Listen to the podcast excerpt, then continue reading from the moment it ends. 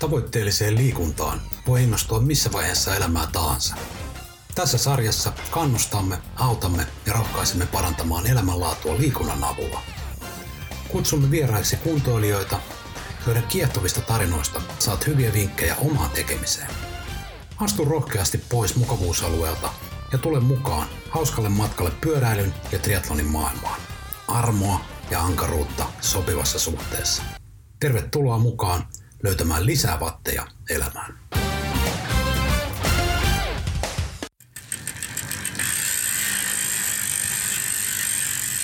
Meillä on tänään vieraana Sampsa Puttonen, Järvenpää pyöräilijöiden jäsen ollut jo pitkään nyt myös hallituksessa mukana sitten seuraa kehittämässä. Ja, sua tuntenut jonkun aikaa ja semmoinen päällimmäinen mielikuva susta on se semmoinen upea asenne triatloniin. Sä kilpailet siinä, mutta sä kilpailet ja treenaat ihan älyttömän rennosti. Sulla on semmoinen tosi rento asenne ja silti saat loistavia tuloksia aikaiseksi. Ja oot itse niistä aika vaatimaton. Mutta pakko nyt tässä mainita, että sulla on triatlonista esimerkiksi 2016 SMHPA täysmatkalla. 2019 voitit Vierumäellä perusmatkan ja viime kesällä tuli sitten SM-pronssia perusmatkalla ja sprinttimatkalla. Sä treenaat ilman ohjelmaa, kehoa kuunnellen ja meet kisoihin ilman tavoitteita. Ärsyttävä lahjakas tulee niin kuin ensimmäisenä mieleen, mutta ilmeisesti siellä takana on tosi vahvaa tietoa, koska oot, oot tota koulutukselta psykologian tohtori ja työskentelet työterveyslaitoksella tutkijana, niin tämä ei varmaan ole pelkkää tuuria ja lahjakkuutta, että siellä on tietoakin takana. Joo, on, on varmasti joo, mutta tota, pyrin totta kai, mä oon tutkija luonteeltani ja on totta kai selvitellyt paljon asioita ja voidaan niistäkin puhua, mutta mä näen ehkä tämän tämmöisenä niin elämäntapana tämän tekemisen. Mä oon aina nauttinut liikkumisesta ja tykännyt liikkua ihan pienestä pitäen. Ja mulle tämä, niin tämä triathlon on, on tavallaan sellainen pitkä matka ja, ja mun ehkä se sellainen treenifilosofia on se, että, että tota, tekemällä hitaasti paljon harjoituksia, vaihtelevia harjoituksia, niin se pohja löytyy sieltä ja sitten siihen päälle sitten leivotaan se semmoinen ennen kesää ja kesän kynnyksellä se kisakunto, että se on ehkä semmoinen niin kuin pidemmän, pitkäjänteisemmän tämmöisen liikkumisen tulos sitten loppujen lopuksi kuitenkin. Että. Joo, ja mä halusin tietää susta vielä vähän lisää ihmisenä, ja sun vaimo Arja kertoo, että sä oot tosi taitava kuuntelemaan omaa kehoas ja myös niiden, niiden niin kuin pohjalta muuttamaan suunnitelmaa ketterästi.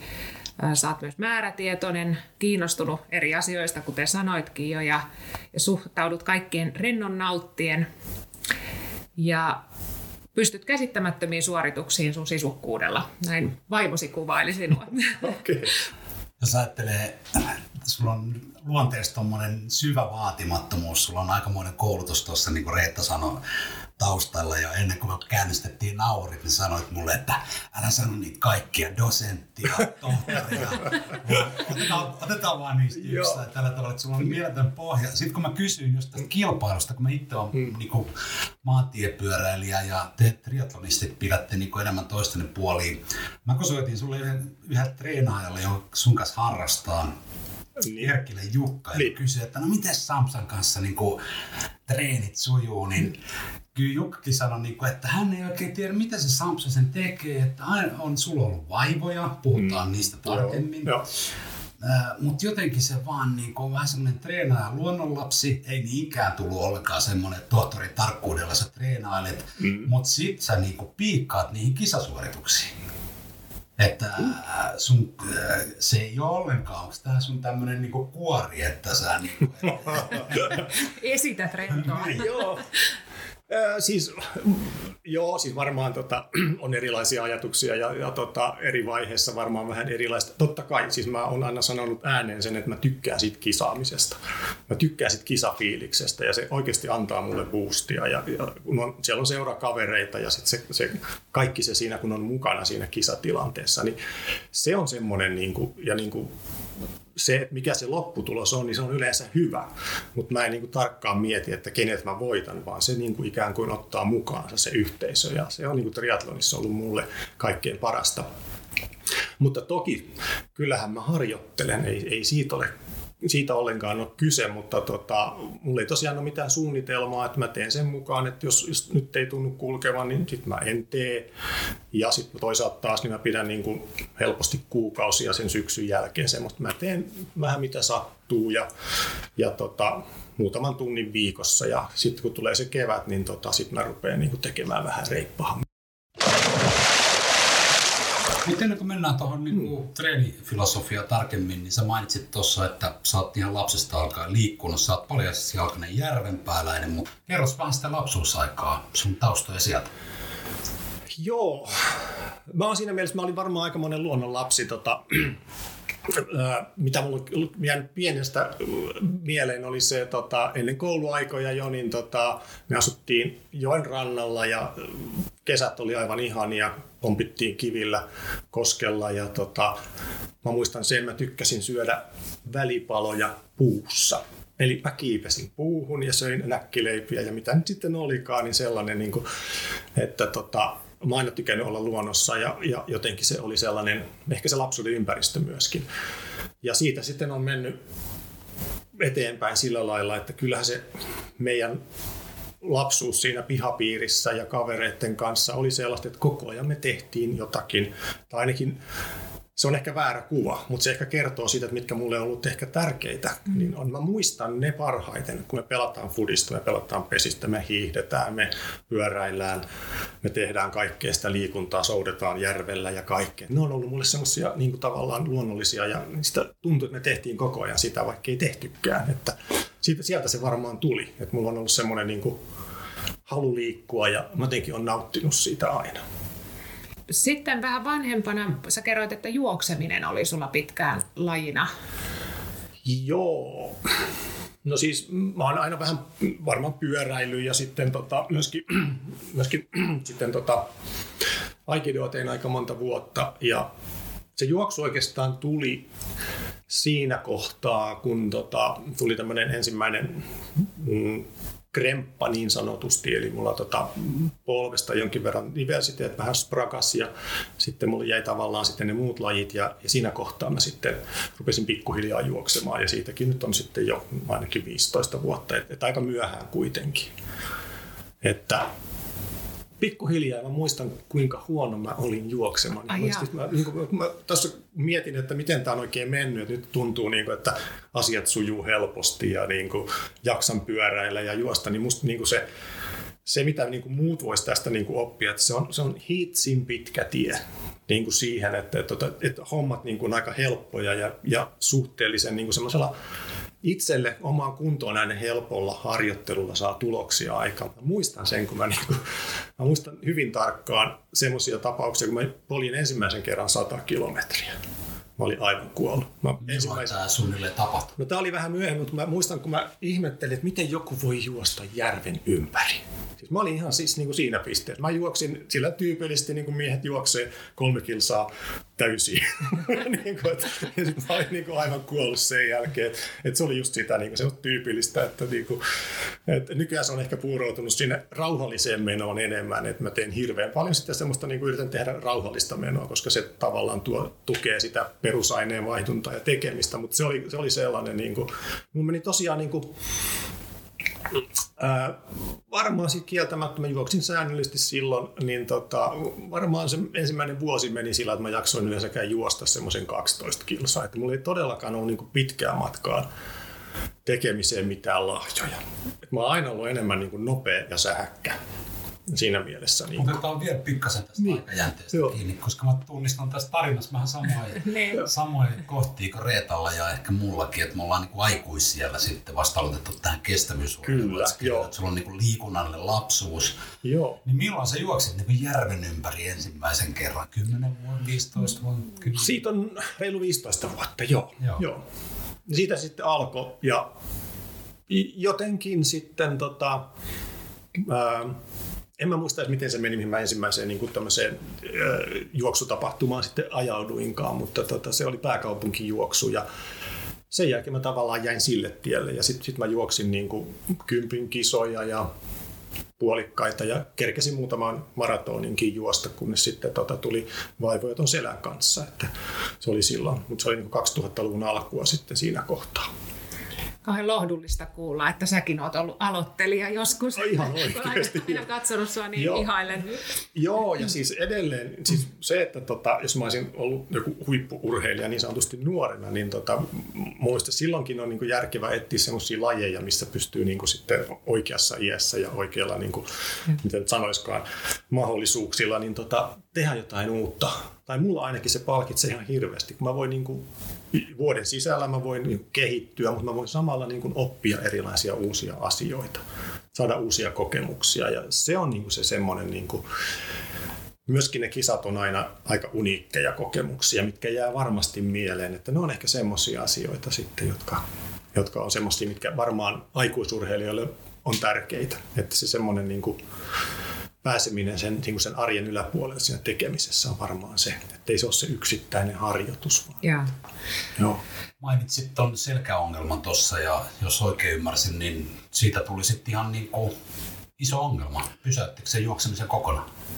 Joo, pysäytti kyllä. Ja nyt, nyt sitten jälkikäteen niin on, on selvinnyt ja ajatellut, että joo, että se silloin meni jo silloin tuota teini-iässä, että tota, siinä, siinä kohtaa silloin ää, piti voimia koitella ja nostelin puntteja ja, ja, ja voimiani koettelin. Siinä kohtaa varmaan sitten tota selästä petti sitten ää, yksi nikama väli ja tota, se on ollut oikeastaan tuossa mun aikuisien semmoinen vähän heikko kohta mulla. Aina mä oon tunnistanut sen, mutta sitten tässä kohtaa se meni vähän pahemmin ja mulla tosiaan tuli sitten taukoa sillä, että mä en pystynyt pitkään aikaan pyöräilemään puhumattakaan juoksemisesta. Ja mä sitten yritin sinnitellä vesijuoksulla ja mulla meni pari vuotta, eli tämä tapahtui 2009, niin pari vuotta meni sillä, että mä sitten pystyin juoksemaan jonkinlaisen kilpailutyyppisen homman.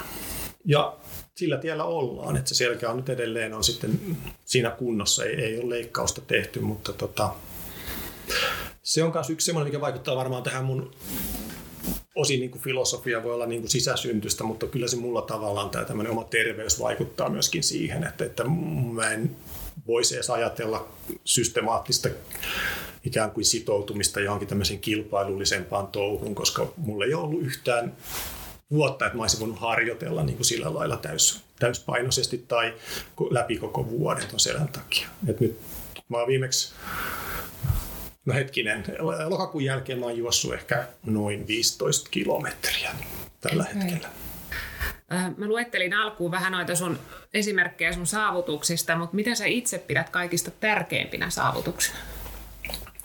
No se, mikä mulla ainakin ensimmäisenä tulee mieleen, on se mun ensimmäinen täysmatka, koska se sinne, matka niin kuin siihen oli hyvin pitkä, mutta toisaalta taas ehkä kuvaa mun luonnetta sillä, se oli toisaalta pitkä, mutta sitten kun mä innostun jostain asiasta niin, tai mä päätän, niin sitten mä menen. Eli mä tein ensimmäisen triatlon kilpailun edellisenä vuonna, eli mä en ole koskaan kokeillut.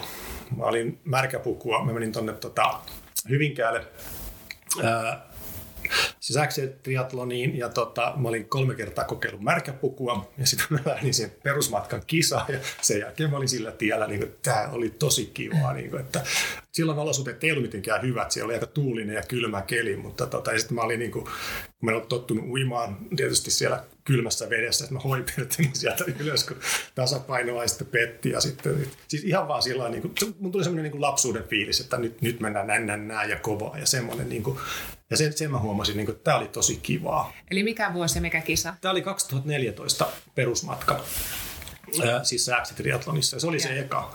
No siitähän mä sitten, se oli siis kesäkuun alussa, no mä innostuin siitä, mä ilmoittauduin sitten seuraavan kuun puolimatkalle. Eli mä kävin tuolla voimarinteellä tekemässä puolikkaista. Mä huomasin, että ei mun kunto riitä ollenkaan tähän. Se oli tosi rankka. Mutta ei se mitään, sitten mä menin vielä tota, yhden, yhden perusmatkan sinä vuonna tekemään ja elokuussa. Ja sitten mä huomasin elokuun lopussa, että mä olin ilmoittautumassa täydelle matkalle seuraavana vuonna Kalmariin. No niin. sitten pelotti jossain kohtaa sillä, että mitä tuli tehtyä, mutta siis tämä ehkä kuvaa sillä, että, että, että mä tosiaan se laji mut vei. Joo. Kerro vähän Kalmarista. Kalmarihan on tämmöinen oikein klassikko. Monet kuuntelijat varmasti hätkähtää heti, kun sanoo, että Kalmarin suorittanut. Niin, joo, siis Ironman tota, sarjaan kuuluva täyden matkan triatlon kilpailu, joka on on itse asiassa muutamankin kerran osallistujien puolesta tota, äänestetty hienoimmaksi kilpailuksi. Mulla oli ehkä se sellainen niin kuin ajatus, ja oli tietysti tota, kokeneemmilta kuullut ja keskustellut ja seurannut vähän keskusteluja. Ja just se sellainen, niin kuin, että jos, jos menee tekemään, niin tota, kannattaa mennä tekemään semmoiseen, missä on oikeasti niin kuin, tunnelmaa ja väkeä ja hienosti järjestetty kisa. Siinä kohtaa mä niin en miettinyt, ehkä mulla ajatus oli tuolla takaraivossa, että ei tämä ehkä ainoa, mutta mä ajattelin, että siitä on hyvä aloittaa. Mutta se on tosiaan sellainen kilpailu, jossa jossa tota, on aika vauhdikas, nopea rata ja, ja niin kuin maisemallisesti aivan huikea. Eli, eli mä niin kuin myös kutsun itseäni triatlon turistiksi, koska nämä Ironman-kilpailut tyypillisesti viedään hienoihin paikkoihin. Mm. Että tota, onhan siinä meikäläisellä menee aika monta tuntia, niin siinä ehtii kyllä maisemiakin kattella ja siellä tota, saarella ajaminen ja kaikki semmoiset, niin tota, ne oli sinänsä jo. Plus sitten se, että siellä saattoi olla noin 60 000 ihmistä oikeasti siellä reitin varrella kaikkinensa. Se on hurja. Se on ihan hirveä määrä. Ja se, se kaupunkialue oli ihan täyteen ammuttu niin kuin väkeä. Et, et se oli sellainen, niin kuin mä sanoin, että just tämä tämmöinen, että se vie mukanaan tämmöinen niin kuin tunnelma. Kyllä. Ja sitä ihan sä pidät, pidät sun niin kuin suurimpana saavutuksena, että sä menit sinne ekaan täyden matkan kisaan ja sen joo, joo, ja siis se meni niin kuin, nyt kun puhutaan siitä niin kuin tutkijan mielestä ja sellaisesta, niin tota, että vaikka mä en niin kuin systemaattisesti harjoittelen, niin kyllä mulla oli, niin kuin, niin kuin mä mietin, että minkä verran menee mihinkin aikaan, niin jo siinä, siinä kisassa mä onnistuin ikään kuin laskemaan se mun oman suoriutumiseni, että mihin aika haarukkaan se menee, ja se meni siihen tavallaan, että, että se oli myöskin siinä mielessä onnistuminen, että se, se ei myöskään sen, sen tota, suhteellisen lyhyen pitkän matkan harjoittelun jälkeen, niin tota, niin se on ehkä semmoinen, että se antoi mulle niin kuin luottamusta, että tämä homma voi onnistua ja tämä on kivaa.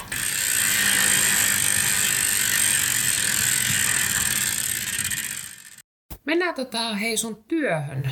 Todella mielenkiintoinen tämä sinun tehtäväsi tuolla tota, työterveyslaitoksen tutkijana. Kerro vähän siitä, mitä se käytännössä pitää sisällä? No, mä oon ehkä semmoinen, tota, mä sanoisin niin tutkijana ehkä semmoinen miten sanoisi, yleismies tai yleishenkilö, niin kuin nykyään sanotaan. Eli mä oon lähtenyt aika paljon sieltä semmoisesta vähän perus tutkimuksen tyyppisestä tutkimuksesta liikkeelle, mutta nykyään tietysti me tehdään hyvin soveltavaa tutkimusta, eli tutkitaan työelämää, siihen liittyviä haasteita ja sitten me yritetään näitä ratkaisuja siihen.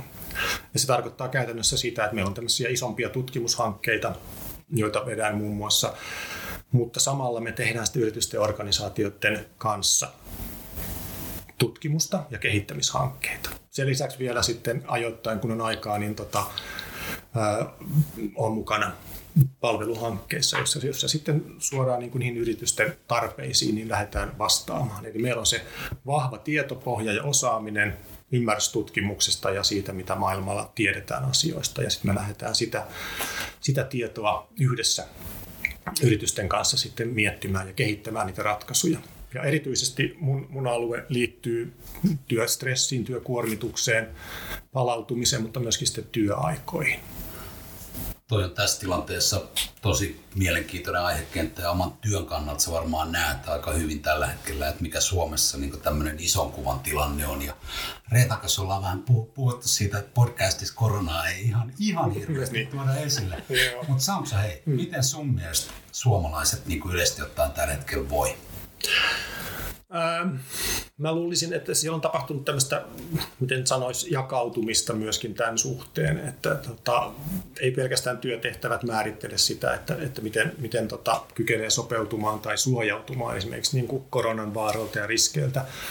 Mä, mutta kun seuraa mediaa, niin onhan ihan selvä, että, että monilla alueilla ja aloilla, niin ammateissa, niin tota, ihan nämä taloudelliset tota, realiteetit on muuttuneet todella kuormittaviksi. Mutta se, että tota, niistä puhutaan jonkin verran, mutta ehkä enemmän puhutaan sitten tästä tämmöisestä niin kuin hybridityöstä tai etätyömalleista ja, ja se on siinä ehkä siinä pinnalla ehkä vielä enemmän ollut sitten. Eli nythän me jo puhutaan, että mitä työelämä tulee olemaan koronan jälkeen mitä tämä, niin kuin, minkälaisen muutoksen tämä sai aikaan niin kuin meidän tekemisessä. Toisaalta myöskin, miten me suhtaudutaan erilaisiin turvallisuusasioihin ja muihin, ja se vaikuttaa hyvin paljon siellä myöskin.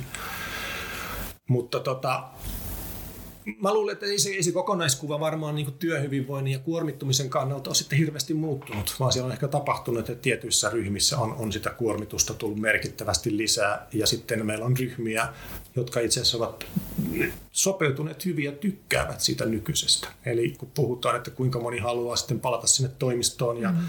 ja sinne tota työpaikalle, niin tota, aika moni haluaa jatkossa tehdä kuitenkin sitten, jos ei pelkästään etätöitä, niin tota, tämmöistä hybridityötä, eli monipaikkaista työtä.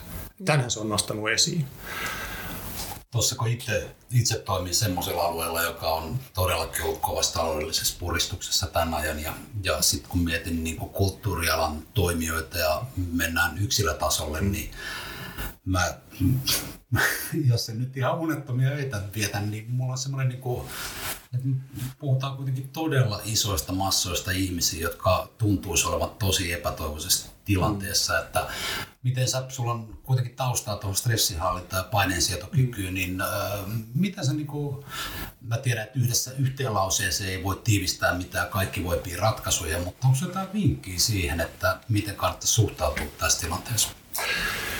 Niin, siis mä luulen, että tässä on, kun aikaa on kulunut näin paljon, mä luulen, että tämä on ehkä ollut se sellainen, että tästä ajateltiin, että tämä on tämmöinen lyhytaikainen, mutta nyt kun tämä on pitkittynyt, niin se ehkä semmoinen näköalattomuus tästä tulee esiin, että, että meidän on paljon helpompi käsitellä sellaisia asioita, joita me tiedämme, että ne on väliaikaisia. Mutta nyt, nyt tämä on niin pitkittynyt niin pahasti ja, ja, ja se, se, varmasti on sellainen, niin kuin, ja edelleen maalataan kuvia siitä, että voi tulla uusia variantteja ja, ja jossain päin maailmaa, kun ei rokotettu, niin tavallaan nämä asiat kuitenkin elää vielä pitkään. Se on ehkä se sellainen viesti, mikä, mikä huolestuttaa ja lisää sitä kuormitusta. Mutta tota, ähm, niin, koska niihin taloudellisiin realiteetteihin ei voi vaikuttaa, niin silloin tietysti pitäisi pystyä vaikuttamaan siihen niin kuin arkeen ja omaan, ja omaan hyvinvointiin ja siihen, siihen niin kuin sen lähi, lähipiirin työympäristön työporukan hyvinvointiin. Se on varmaan se sellainen, niin kuin, eli eihän se tilanne muutu miksikään, mutta se mitä me voidaan tehdä on yhdessä tukea toisiamme ja sitten tota, kun, kun ottaisi ehkä sellaista, niin kuin, että, että asioita, joihin ei voi vaikuttaa, niin, niin myöskin niiden asioiden ikään kuin liikakorostaminen ja toistaminen omassa mielessä on sellaisia, jotka eivät tavallaan auta asiaa, vaan silloin pitäisi pystyä tekemään niitä asioita, jotka sitten tukee sitä hyvinvointia. Eli rypeminen niissä kielteisissä asioissa, niin ei tietenkään auta, jos niille ei voi tehdä mitään. Mutta toki täytyy sitten sanoa tietysti se, että ne voivat olla myöskin merkki, eli, eli huoli voi olla myöskin merkki siitä, että pitäisi tehdä jotakin aktiivisesti, mutta se on, se on sitten yksilöstä kiinni, että mitä sitten tekee.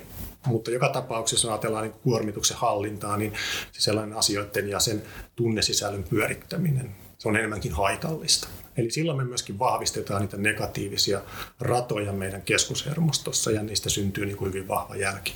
Ja ne rupeaa leimaamaan sitten sitä meidän ajattelua vahvasti. Eli pyrkiä tekemään niitä asioita, joista, jolla pääsee irti edes hetkeksi niistä asioista. Eli ja li- lähtee juoksemaan, fillaroimaan tai uimaan. Kyllä. Tuolla jo. Joo. Eihän niitä karkkuun pääse juoksemaan. Että, sit tavallaan se semmoinen mielenhallinta on se toinen, niin kuin, että, että, mm. että, että on, on tämmöisiä aktiivisia keinoja, joilla voi sitten niin kuin siirtää ajatukset pois. Toisilla ne toimii hyvin ja toiset sitten ikään kuin tämmöisiä niin kuin mindfulness, rentoutus ja muun tyyppisiä niin mielenhallintaan suoraan vaikuttavia, niin näiden yhdistäminen on varmasti sellainen. Mutta liikunta on aina helpompi. Joo, saisi mm. kysyä nopeasti tästä Joo. mindfulnessista. Me ollaan samanikäisiä 55-vuotiaita tai about niin. 55 kuulee sanan niin mindfulness tai tämmöinen meditaatio, niin tulee eka sellainen viesti, että ei, ei, ei missään. Onko sinulla, niin kuin, kerro vähän, että joku simppeli vinkki, mitä voisi päästä tuohon niin vaikka mukaan? No eihän se niin, äh, saatellaan mistä tämä on tämä idea, idea tullut, niin tota, sehän juontaa sinne tota, buddhalaisuuteen, zeniläisyyteen, joka sitten tota, tota Amerikan kautta, kapatsiinin kautta on sitten kierrätetty tänne, on hyvin erilaisia muotoja. Eli sieltä on poistettu tavallaan se uskontoon liittyvä asia tai uskomuksiin liittyvät asiat, jotta se olisi helpompi meille. Mutta mä lyhyesti, niin se on siis, meillä on kaikilla kyky tavallaan hallita niitä mielen sisältöjä, seurata mielen sisältöjä ja, ja tota, oppia niistä ikään kuin. Eli mindfulness voi olla myöskin sitä tyhjää mieltä, ja se ehkä puree paremmin sitten tämmöisille tota, vanhemmille karpaaseille. Se on sitä tuleen tuijottelua. Eli siinä, siinä tavallaan ajatukset virtaa vapaasti, ja sulle ei ole niin kuin, sä voit seurata niitä, mitä mieleen tulee. Ja siis kyllähän se, niin kuin se mekanismihan meillä toimii hyvin. Ja, ja se on yksi tapa sitten niin tavallaan myöskin sitten, jos ajatellaan että kuormittavia ja negatiivisia asioita, sä voit seurata niitä asioita. Mä monesti puhun tästä niin kuin meidän keskushermosta puppugeneraattorina. Sehän tuottaa kaikenlaista, kun me ollaan hiljaa. Sieltä rupeaa tulemaan kaikenlaista, vaikkei me pyydetä ikään kuin. Mutta me voimme suhtautua siihen, mitä se tuottaa ikään kuin eri lailla. Eli siis on kyse tavallaan pienen etäisyyden ottamisesta siihen. Mutta yksinkertaisemmillaan se on rentoutumista, mielen tyhjentämistä. Siitä on eri asteisia, ei tarvitse olla sen munkki, mm. vaan mä luulisin, että se on tämän tyyppiset asiat niin tota, tämmöisessä hektisessä maailmassa, missä tulee niin kuin erilaisia asioita asiat jää helposti mieleen, työasiat, ne eivät ole sellaisia, että kun sä lyöt hanskat naulaan, niin se loppuu, mm. vaan kyky siitä, että sä tavallaan pystyt säätelemään myöskin sitä aparaattia, eli keskushermasta, jolla se työ tehdään, että sä voit sitäkin ikään kuin sulkea pois. Olla mm. enemmän mm. ikään kuin kuskin paikalla, niin se on semmoinen yksi tärkeä osaamiseen, mitä, mitä nykyään tarvitaan enemmän. Mm. Ihan kaikki. Ja ihana kuulla, että toi tuleen tuijottaminen on niin kun, koska sitä mä teen paljon ja en mä olisi tiennyt, että mä meditoin silloin. Kyllä, ihan varmasti. Fysiologisesti se toimii juuri niin, että, että siinähän on tämä tämmöinen niin kuin mielenhallintakomponentti, mutta toinen on se, että, että miten me saadaan se elimistön mm. kuormitus, stressireaktio laskettua ja. nollaan ja ikään kuin resetoitua se stressisysteemi. Ja. ja silloin yleensä mieli kirkastuu, ajatus kirkastuu samanaikaisesti, että se toimii niin kuin ihan samansuuntaisesti. Tuli ihan sama, sama ajatus kuin Reetalla. Makkaratikku.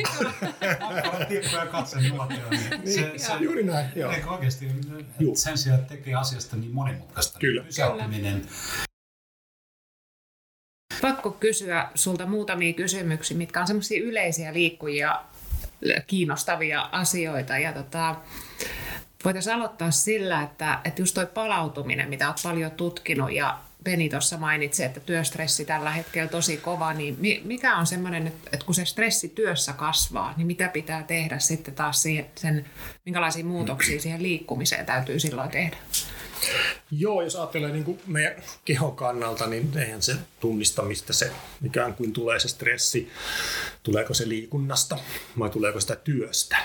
Eli, eli samalla lailla se kuormittaa ja, ja se on tietysti hirveän vaikea yhtälö, että jos sulla on tosi tiukka työrupeama, paljon kuormitusta elämässä, niin, niin, tota, niin samaan aikaan harjoitella ja se balanssihan löytyy siitä, että sä vahvistasit niitä niin kuin sitä palautumista lisääviä tekijöitä. Se on ainoa, mitä sä voit oikeastaan tehdä, jos sulla on se kokonaiskuormitus, jos et sä pysty luopumaan niistä kuormitustekijöistä. Silloin sun pitää vahvistaa sitä palautumispuolta. Ja siihen liittyy tietysti se uni ja, ja ravitsemus ja sitten se myöskin se, että sä teet ne harjoitukset sillä lailla, että, että siellä missään tapauksessa sitten se semmoinen niin kovin korkean intensiteetin harjoittelu ei sitten tule niin kuin lisääväksi tekijäksi, vaan silloin tietysti se on vielä tärkeämpi seurata sitä, että, tota, että, että sieltä ei tule niin kuormitusta suunnittelemattomasti lisää.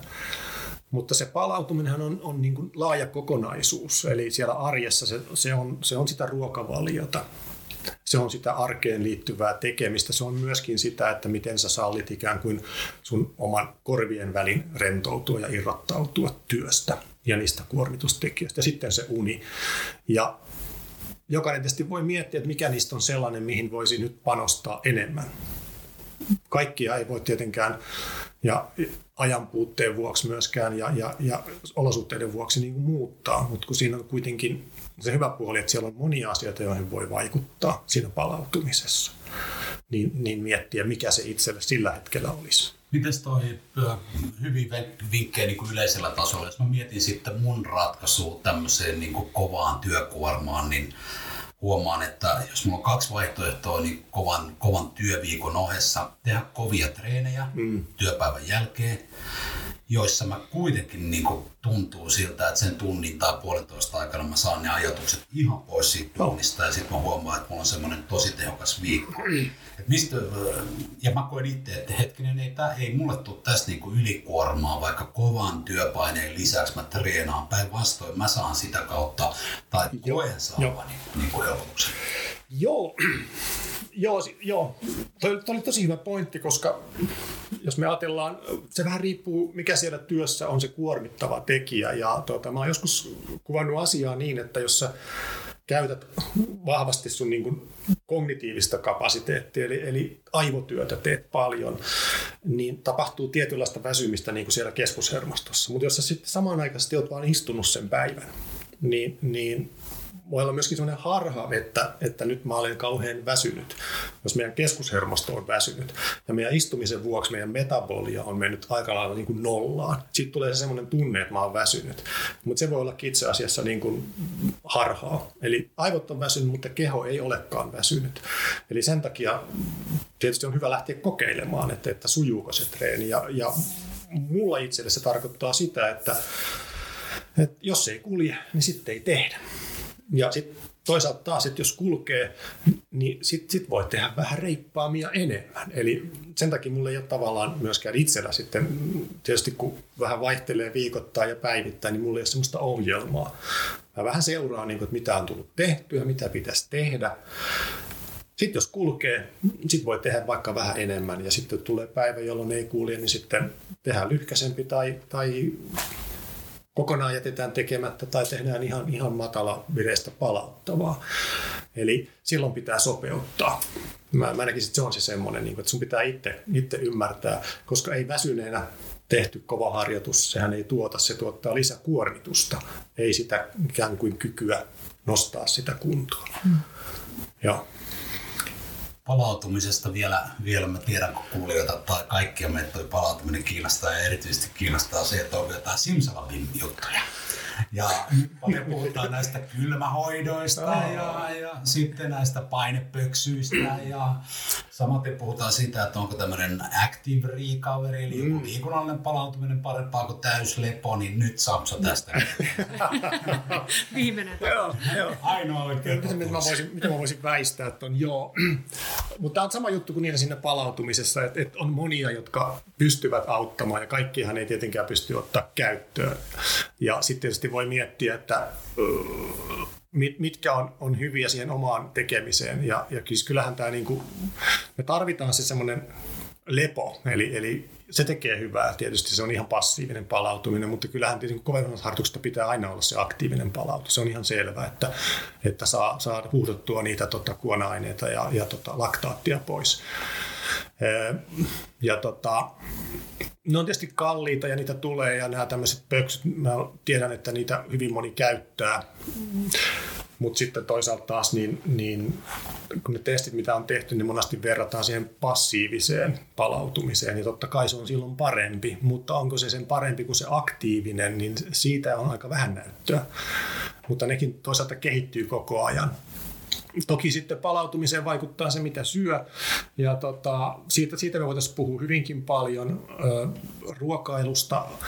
Ei pelkästään siitä, että keskustellaanko siitä, että harjoituksen jälkeen, että onko se proteiini parempi vai onko se, tota, se hiilihydraatti parempi. Ja siitäkin tulee koko ajan uutta tietoa tavallaan. Ja, ja, ja aika harvassa asiassa on semmoista ehdotonta ikään kuin faktaa. Eli, eli monasti se kultainen keskitie sitten toimii tässäkin. Eli, eli palautumisessa ei välttämättä se proteiini auta samalla lailla, vaan sielläkin auttaa se, että sä syöt jotain oikeata ruokaa, jossa sitten on niitä erilaisia mikroravintoaineita, fytokemikaaleja, jotka itse asiassa hoitaa sen pelin. Eli mun filosofia on se, että syökää ö, täyttä ruokaa ja, ja tämmöiset puhdistetut ja muut, muut tota, pika, pikaruuat ja tämmöiset, niin tota, ne on sitten vaan spesiaalikäyttöön tietysti. Just. No mennään tuohon ravintoon. Se kasvissyönti yleistyy kovaa vauhtia, mikä on hyvä asia. Ja, ja sä oot ollut kasvissyöjä jo, mitä, 30 vuotta, niinkö? Lä, joo, lähemmäs 30 vuotta, joo, joo. kyllä. Joo. Niin tota, miten toi kokonaisuus urheilijalla saadaan toimimaan hyvin? Ää, no se on itse asiassa nykyisellään hyvinkin helppoa, mutta jos mä ajattelen sitä aikaa 30 vuotta sitten, niin tota, ää, niin kuin tuossa alussa mainittiin, niin Arja sanoi, että on kova laittaa ruokaa. Ja tota, kyllähän se silloin tarkoitti sitä, että piti olla innostunut myöskin ruoanlaitosta ja, ja ruoan tekemisestä, koska ei ollut mitään valmiita malleja tavallaan ja kaupasta ei ollut myöskään saatavilla juurikaan mitään valmeita. Nykyään se on niin paljon helpompaa ja, ja tietoa on hyvin paljon enemmän myöskin. Että kyllä se oli ehkä se semmoinen, että halusin ottaa asiasta selvää sitten, ja oli pakkokin ottaa selvää, ja ravintolasta harvoin sai mitään, mm, tai jos sai, niin ehkä, ehkä ei kovinkaan hyvää, että se oli vähän sellaista, että silloin siinä tavallaan joutui pikkasen niin kuin siihen omaan niin sattuun päätökseensä, niin tota, maksamaan pikkasen hintaa siinä, mutta se oli tavallaan tehty päätös. No mitä siinä pitää ottaa huomioon, että, että saa kaikki tai, tai onko jotain, mitä pitää ottaa huomioon? No jos on tota, niin sanottu kasvissyöjä, eli käyttää maitotaloustuotteita ja kananmunia, niin silloin ei oikeastaan ole mitään, mitään erityistä, erityistä, mitä pitää tehdä. Ehkä D-vitamiini on sitten semmoinen, mikä muutenkin on semmoinen, mistä on hyvä huolehtia. Eli se on oikeastaan ainoa. Kyllä, joo. Mitkä on ne sitten tämmöisessä niin kasvisruokavaliossa ja oikeastaan vegaaniruokavaliossakin, niin ne pääasialliset proteiinilähteet, mitä sä käytät niin ruoan? No, toki on näitä valmiita, kaikenlaisia nyhtökauroja, tofua tietenkin tulee käytettyä paljon, papuja myöskin. Ehkä näitä tämmöisiä vatsalle, suolistolle ystävällisempiä linssejä enemmän ja sitten kahviherneitä ja semmoisia. Mutta to, toki ne pitää yhdistää sitten viljaan tai johonkin muuhun, jotta saa täyspainoisen aminohappokoostumuksen. Sitten tota, tykkään tehdä tai tykkäämme tehdä kovin paljon erilaisia smoothieita. Mm-hmm. ja sinne tulee monesti heitettyä sitten jotakin ää, vegaanista proteiinijauhetta joka voi olla sekoitusta, se voi olla hamppua, se voi olla soijaa ja semmoista. Niin kuin, se on semmoinen ehkä, millä tulee sitten ikään kuin varmistettu ja täydennettyä se. Ja siinä tulee samalla sitten ne päivittäiset marjat, muut siemenet ja, ja hedelmät ja muut sitten helposti nautittuna. Eli niitä tulee muutenkin nautittua enemmän sitten tuollaisessa muodossa. Mutta sitten totta kai vegaani tarvitsee sen B12-vitamiinin ja, ja huolehtia siitä, että saa rautaa. Ja mulla ei sinänsä ole koskaan ollut nyt niin mitään niissä ongelmia. Mä kävin tuossa hyvin kattavissa testeissä ja kaikki, kaikki oli niin kuin hyvin niin sanotusti vihreällä. Että niin kuin sillä kaikki, mitä nyt saatiin mitattua miehestä, niin tota, oli sillä hyvällä tasolla. Ja.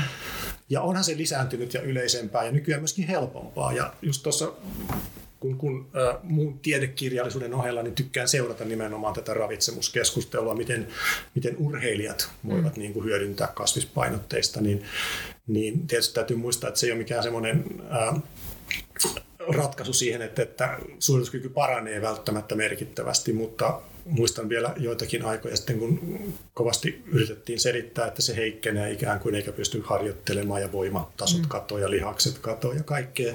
Ne myytithän on kaikki kumottu. Ja, ja se, mikä niin kuin selkeästi näyttää hyvältä, nyt kun palataan siihen palautumiseen, niin, niin ne asiat, mitä siellä kasviruokavaliossa on, on nimenomaan ne parhaat, on se, että, että vaikka se itse suoriutuminen ei paraniskaan, niin kyky palautua on se, mikä merkittävästi paranee.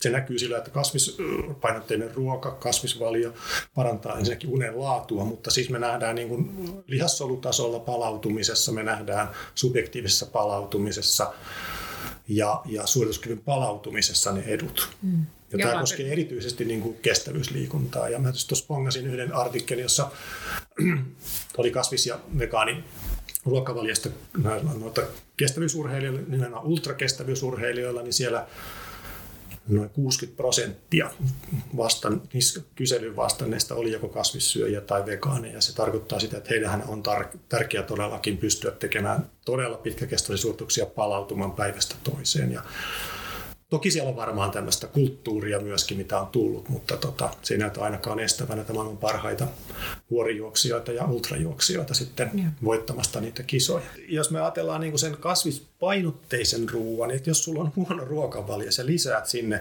marjoja, ja sitten nythän on niin kuin ihan spesifisti testattu, että mitkä niistä ikään kuin vaikuttaa suoraan siihen, että veri virtaa paremmin, että sun niin kuin suorituskyky paranee, kun sä sitä ennen vaikka aika-ajoa tai jotain. Siis sen lisäksi niin kun ei tarvitse välttämättä näitä punajuurimehuja ottaa, vaan kyse on siitä, että kun sä mm. syöt niitä säännöllisesti, niin sä parannat sun niin kun hyvinvointia ja mahdollisuutta myöskin kilpailla. Se ei tarkoita, että sä oot vegaani, mutta kun sä nostat sen ikään kuin sen ravitsemuksellista tasoa siinä sun arjen ruuassa, niin sieltä se tulee. Mutta toki sitten toivottavasti sinne sitten niitä huonompia asioita vähenee, kun lisää tätä hyvää. Mutta Muuten siis, rupeaa paino nousemaan. On sanoit punajuuri yksi hyvä kilpakaveri meidän itse asiassa joukkojohtaja, niin on sijoittanut sen punajuurimehopullon ennen jokaista kilpailua. Joo. Ja voittanut myös jokaisen kilpailun. Että kyllä se on semmoinen, joka kiistattaa tieteellisesti todistettu fakta, eikö niin? Siis kyllä joo, siis verisuonten laajentuminen, joo, kyllä, mutta siis se ei ole ahinoa. Että on ehkä mm. tämmöinen, että se on vaan myyty näin. Se toimii siis keitetyllä punajuurilla ihan samalla lailla, sitä mitään mehua ole, sekin niin. on tutkittu, mutta siis meillä on paljon muita. Eli mustaherukka toimii aivan yhtä hyvin. Okay. Kirsikka toimii aivan yhtä hyvin, eli näitä on testy monilla muillakin aineilla, että se ei ole mikään punajuuri. Mutta itse asiassa mä näkisin, että siis punajuuri vaikuttaa tähän tota, ää, nitriitin kautta laajentaa verisuonia, mutta sitten nämä marjat vaikuttaa myöskin ää, tämän tota, veren viskositeetin ja, ja tota, myöskin tämän niin kuin verisuonten seinämän ikään kuin ää, joustavuuden kautta. Eli yhdistelmä niistä voisi olla vielä parempi, mutta eihän se näin mene, niin kuin, että kun syö tätä ja tota ja. Niin. tota, ja sitten tutkimus sanotaan, että 10 prosenttia lisää, että kun saatte kolme, niin sitten se onkin 30 prosenttia. Näinhän se ei mene. Mutta ehkä kuvaa vaan sitä, että monipuolisesti tällaisia asioita syömällä arjessa, mutta toki myöskin sitten kun niitä syö arjessa, niin se vaikuttaa myöskin siihen palautumiseen. Eli ei ole kyse siitä vaan, että se yksi hetki siinä kisassa, siihen voi boostata kaikenlaista. Ja punajuuri toimii yhtä hyvin kuin kofeiini, että ei se sen kummallisempaa ole. Mutta siis näitä on erilaisia tapoja sitten boostata sitä tekemistä. Voisi kysyä tuosta niin kilpailu, kilpailutilanteesta ja, ja miten siinä pystyy niin kuin itsestään saamaan niin mentaalisharjoittelulla tai, tai jollain uudella ajattelulla enemmän itsestään irti? Joo, mä voisin taas oman esimerkin ottaa. siis yleensäkin niin kuin kun kisakausi alkaa lähestymään tai muutenkin, niin tota, mun mentaaliharjoitus on se, että esimerkiksi illalla ennen kuin nukahtaa, niin mä oikeasti käyn kerran, kertaan läpi niitä parhaita kokemuksia, mitä mulla on kisoissa ollut. Se fiilis, kun on ollut kaikkein paras. Mä niin kuin vahvistan tavallaan sitä positiivista kehää. Ja se on niin semmoinen, niin mitä pitäisi sitten pystyy ottamaan käyttöön siinä myöskin niin kuin kisatilanteessa. Ja silloin, kun, tota, kun sitä on vahvistanut, sulla on, me tiedetään urheilu erilaisia mantroja, joihin liittyy ne tietyt, tietyt ajatukset myöskin. Nehän ei ole pelkästään niin kuin tekemistä, vaan niihin liitetään yleensä joku ajatus, joku positiivinen asia. Ja silloin meillä syntyy se automaattinen se assosiaatio, että me toistetaan tiettyjä asioita tietyssä yhteydessä, niin se syntyy se positiivinen yhteys. Ja sitä pitää ikään kuin harjoitella. Sun pitää käydä läpi tässä puhutaan taas sitä rentoutumisesta. Eli silloin kun sä oot rentoutunut, niin sä et pysty ikään kuin saamaan sitä negatiivista puolta käyntiin. Ja kun sä mietit rentoutuneessa tilassa sitä kisaa, niin silloin sä ikään kuin vahvistat sitä assosiaatiota. Sä käyt läpi sitä kisaa, mä menen sinne paikalle, mä teen niitä asioita, niin sulla syntyy se hyvä yhteys sinne ennakkoon. Ja, ja sitä kautta sä pystyt niin kuin psyykkaamaan itseäsi. Eli se mentaalinen valmistautuminen on niin kuin hyvin olennaista. Mutta se tarkoittaa sitä, että jos sä niin jännittyneenä ja mm. stressaantuneena rupeat miettimään sitä, niin sit sä vahvistat ihan vääriä asioita. Vaan se pitää tapahtua oikeasti niin kuin vapautuneessa, rentoutuneessa tilassa sen asian läpikäy. Sepä on hyvä vinkki niin tällaiselle, jos kun mä kerroin itse, että silloin kun mä aloitin kilpa, kilpailemisen, niin mä jännitin niin kuin viikon sitä kilpailua etukäteen. Eli sun nyt kaksi viikkoa aikaisemmin aloittaa tämä positiivinen, koska sitten kun se, on, sit se peli on menetetty, kun se negatiivinen, se jännitys tulee sinne, niin sit on vaikea, jos sulla ei sitä konstia siellä. Niin, Kyllä, joo, ja toi joo. mun mielestä toi hyvä toi vinkki, ja jotta se ei kuulostaisi niin hihulimeiningiltä, niin se on myös mielen opettamista.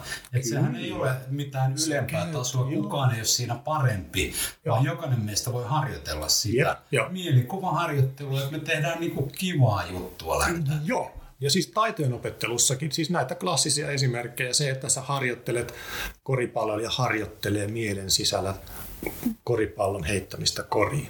Se parantaa sitä osumisprosenttia ihan sillä vaan, että sä ikään kuin preaktivoit niitä, niitä ketjuja siellä siihen suoritukseen liittyen. Et meillä on niin kuin paljon voimaa siinä meidän mielessä, kun me käytetään sitä vaan niin kuin oikeassa kohtaa.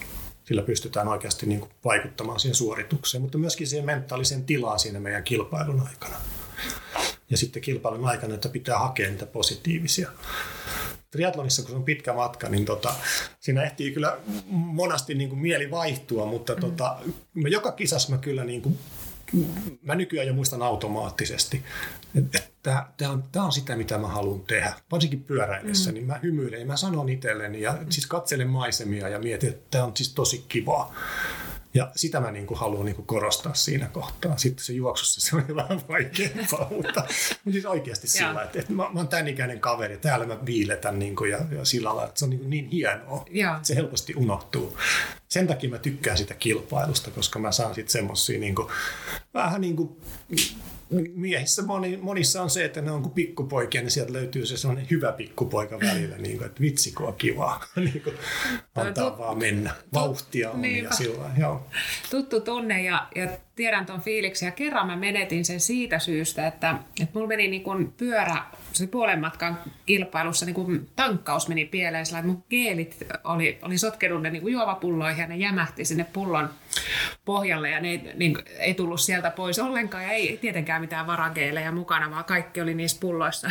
Joo. ja, tota, ja en niin kuin saanut energiaa tarpeeksi pyöräilyaikana, niin vitsi mikä vaikutus sillä oli mun päähän. Siis mä olin aivan niin kuin, että mä myyn tämän fillarin saman tien tuossa, niin kuin, kun tämä loppuu ja mä en tule enää ikinä niin kuin harrastaa tätä. Mä olin aivan lopettamassa kaiken ja aivan maa, maansa myynyt, että se tarvii myös sen niin kuin, niin, energian. Mä, mä Kyllä, joo. näistä valmistautumista, niin tiettyjä kohtia just kilpailussa ja kun on nähnyt sit muuta, muitakin kilpailutilanteissa, niin usein kenties haetaankin sitten joku tämmöinen yksi yksittäinen juttu, että okei, no mulla onkin pieni kremppa jalassa. Onko tämä tämmöistä mm. niinku mielen, mielen niinku murtumista tavallaan siinä kilpailutilanteessa ja, ja, ja itse joskus olen miettinyt sitä, että mä oon sekä voittanut kilpailuja että hävinnyt kilpailuja. Mä oon usein ollut niin, niin sääripäissä. Mm.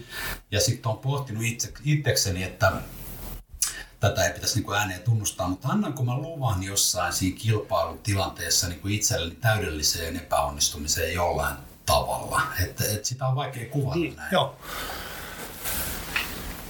Joo, mä luulen, että toi, toi on myös semmoinen, mitä, mitä oppii itsestään, kun, kun kisaa. Ja, ja toi on varmaan hyvä analyysi siitä, että, että mikä se on, milloin, miksi tämä kisa meni niin hyvin. Niin mun mielestä se on niin kuin se analyysi.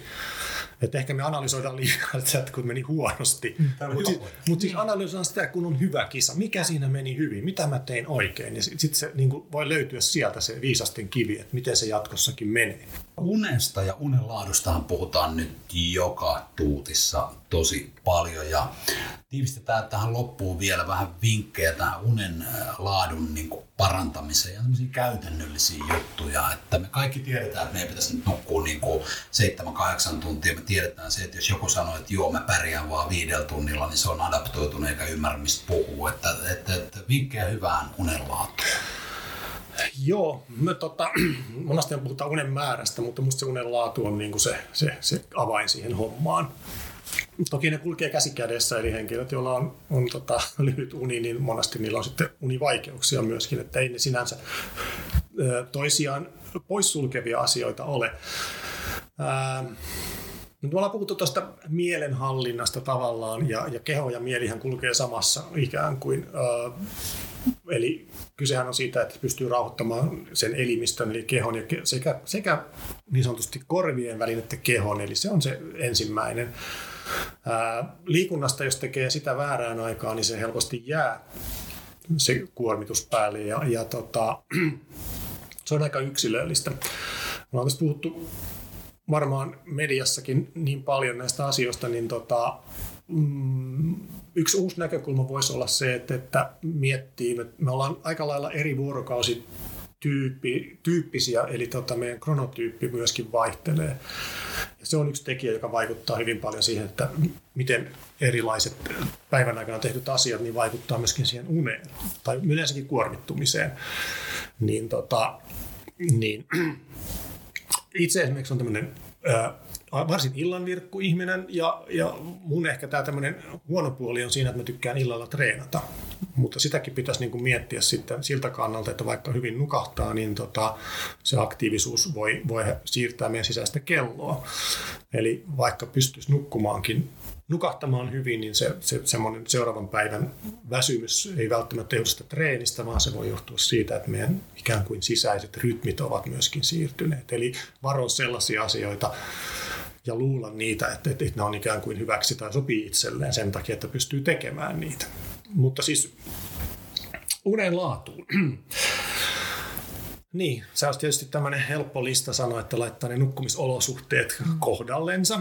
Joo, ja sitten koittaa löytää sen oman nukkumisikkunan. Eli, eli kun väsyttää, niin kannattaa ikään kuin tunnistaa se ikkuna, ja jos sen ylitse ikään kuin valvoo, niin sen jälkeen voi olla hyvin vaikea nukahtaa. Eli illalla ei kannata sitten ruveta enää miettimään siinä kohtaa, kun väsyy, tehdä jotakin hommia, vaan, vaan pyrkii noudattamaan, jos on mahdollista luonnollista nukkumisrytmiä. Ja totta kai viikonloppuna, jos mahdollista, niin pitää se suht samanlaisena. Koska sitten maanantaina ikään kuin tämä tämmöinen sosiaalinen jetlag, eli vuorokausirytmin siirtyminen, aiheuttaa sen, että alkuviikosta taas sitten elimistö joutuu siirtämään sitä rytmiä ja nukkuminen nukahtaminen voi olla vaikeampaa. Mutta sitten tietysti niin, on monia muita keinoja ja, ja ravitsemus on tietysti yksi semmoinen. Siitä puhutaan kovasti, että että onko se, mikä auttaa nukahtamaan tai, tai saako illalla syödä yleensäkään. Ja sekin on aika yksilöllistä. Mä itse en pysty nukkumaan, jos en mä syönyt illalla. Niin se on ihan fakta. Mä menen sänkyyn, mä kierin aikani, tai sitten mä herään jopa yöllä syömään. Eli, eli sitäkin pitää niin kuin miettiä, että mikä itselle sopii. Mutta siis yöllä ei missään tapauksessa kannata syödä, jos se ei ole pakko. Eli se on, niin kuin, se on fakta, koska se elimistö ikään kuin nukkuu, se ei sulata ja se myöskin on vahva merkki sitten elimistölle väärästä vuorokausirytmistä. Eli sen takia ei kannata illalla syödä tai myöhään yöllä myöskään. Ja se, se vaikuttaa haitallisesti myöskin meidän terveyteen, se yöllä nautittu ruoka, koska elimistö ei kykene normaalisti käsittelemään sitä. Sitten taas siitä on tämmöinen myytti, että onko kello kuuden jälkeen ei saisi enää syödä. Sitten jos te treenaa illalla myöhään, niin varmaan ehkä kannattaa Kyllä, vähän syödä. Ehdottomasti, joo, joo. Ihan sen palautumisen kannalta se on ihan olennaista. Niin, mediassa on, media pyrkii tietysti yksinkertaistamaan asioita ja, ja ne mikä sopii tavalliselle toimistotyöntekijälle, joka ei harrasta erityisesti liikuntaa, niin ne ei välttämättä sovi sille tavoitteelliselle kuntourheilijalle ne samat asiat. Että täytyy tietysti muistaa ja, ja koettaa suhteuttaa siihen omaan tekemiseen niitä. Hyvä. Äh, reilu tunti Samsa sun kanssa vierättänyt tässä ja paljon, paljon hyvää asiaa on ollut ilo keskustella sun kanssa. Ja kiitos Samsa tosi paljon, että ollaan sun kanssa saatu jutella. Kiitos. Kiitos.